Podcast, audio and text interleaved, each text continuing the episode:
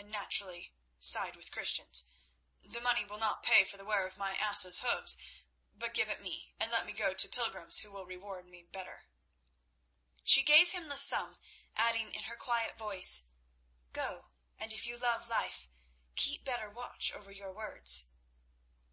Then the porter went, and now so humble was his mien that in his dirty turban and long tattered robe he looked, Wulf thought, more like a bundle of rags than a man mounted on the donkey's back. Also it came into his mind that their strange hostess had powers not possessed by innkeepers in England. When she had watched him through the gate, Masouda turned to them and said in French, "Forgive me, but here in Beirut these Saracen porters are extortionate, especially towards us Christians. He was deceived by your appearance.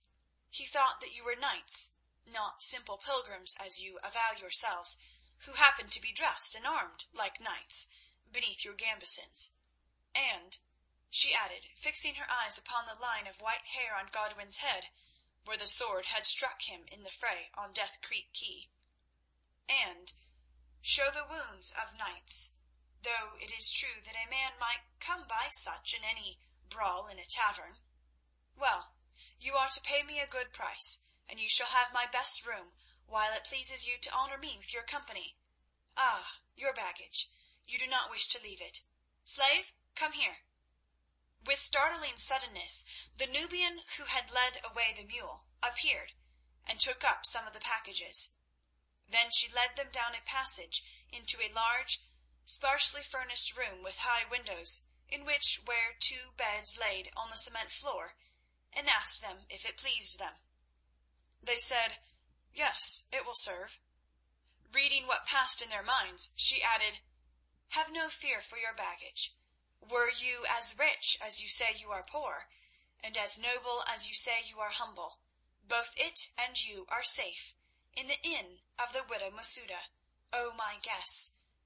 But how are you named?" "Peter and John." "O my guests, Peter and John, who have come to visit the land of Peter and John and other holy founders of our faith, and have been so fortunate as to be captured on its shore by the widow Masouda," answered Godwin, bowing again. "Wait to speak of the fortune until you have done with her, sir. Is it Peter or John?" she replied with something like a smile upon her handsome face. "Peter," answered Godwin. "Remember the pilgrim with the line of white hair is Peter." "You need it to distinguish you apart, who, I suppose, are twins. Let me see. Peter has a line of white hair and grey eyes. John has blue eyes. John also is the greater warrior, if a pilgrim can be a warrior. Look at his muscles. But Peter thinks the more. It would be hard for a woman to choose between Peter and John, who must both of them be hungry, so I go to prepare their food." "A strange hostess," said Wulf, laughing when she had left the room. "But I like her, though she netted us so finely. I wonder why. What is more, brother Godwin, she likes you, which is as well, since she may be useful. But, friend Peter, do not let it go too far, since, like that porter, I think also that she may be dangerous. Remember, he called her a spy, and probably she is one." Godwin turned to reprove him, when the voice of the widow Masouda was heard without, saying, "Brothers Peter and John, I forgot to caution you to speak low in this house, as there is lattice work over the doors to let in the air. Do not be afraid. I only heard the voice of John, not what he said." "I hope not," muttered Wulf, and this time he spoke very low indeed. Then they undid their baggage, and having taken from it clean garments, washed themselves after their long journey with the water that had been placed ready for them in great jars. This indeed they needed, for on that crowded dromon there was little chance of washing. By the time they had clothed themselves afresh, putting on their shirts of mail beneath their tunics, the Nubian came and led them to another room, large and lighted with high set lattices, where cushions were piled upon the floor round a rug that also was laid upon the floor. Motioning them to be seated on the cushions, he went away, to return again presently, accompanied by Masouda, bearing dishes upon brass platters. These she placed before them, bidding them eat. What that food was they did not know, because of the sauces with which it had been covered, until she told them that it was fish. After the fish came flesh, and after the flesh fowls, and after the fowls cakes and sweetmeats and fruits, until, ravenous as they were, who for days had fed upon salted pork and biscuits full of worms, washed down with bad water, they were forced to beg her to bring no more. "Drink another cup of wine, at least," she said, smiling, and filling their mugs with the sweet vintage of Lebanon, for it seemed to please her to see them eat so heartily of her fare. They obeyed, mixing the wine with water. While they drank, she asked them suddenly what were their plans and how long they wished to stay in Beirut. They answered that for the next few days they had none, as they needed to rest, to see the town and its neighbourhood, and to buy good horses, a matter in which perhaps she could help them. Masouda nodded again, and asked whither they wished to ride on horses.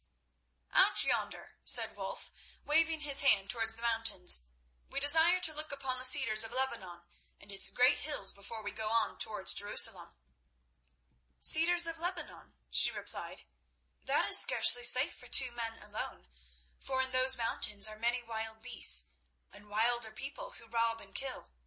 Moreover, the lord of those mountains has just now a quarrel with the Christians, and would take any whom he found prisoners." "How is that lord named?" asked Godwin.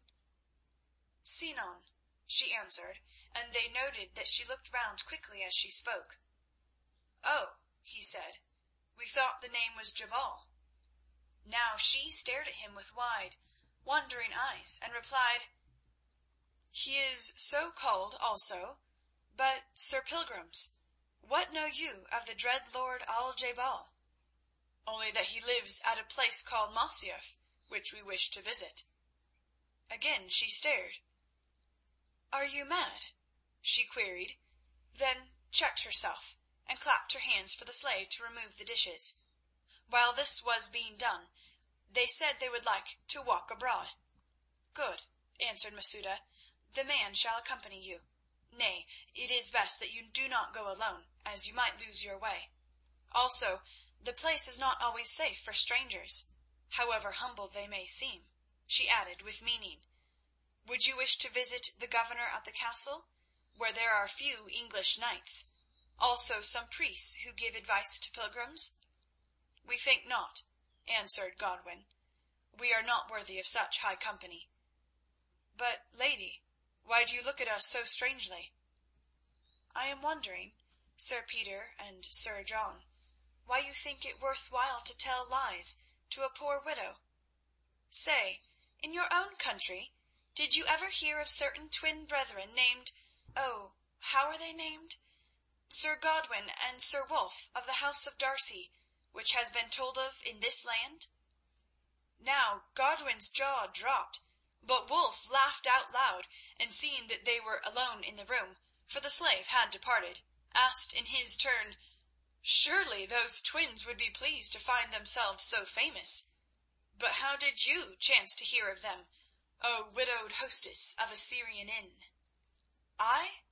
Oh, from a man on the dromon who called here while I made ready your food, and told me a strange story that he had learned in England of a band sent by Saladin—may his name be cursed—to capture a certain lady; of how the brethren, named Godwin and Wulf, fought all that band also, ay, and held them off, a very knightly deed he said it was, while the lady escaped, and of how afterwards they were taken in a snare, as those who are apt to be who deal with the Sultan, and this time the lady was snatched away." "A wild tale, truly," said Godwin.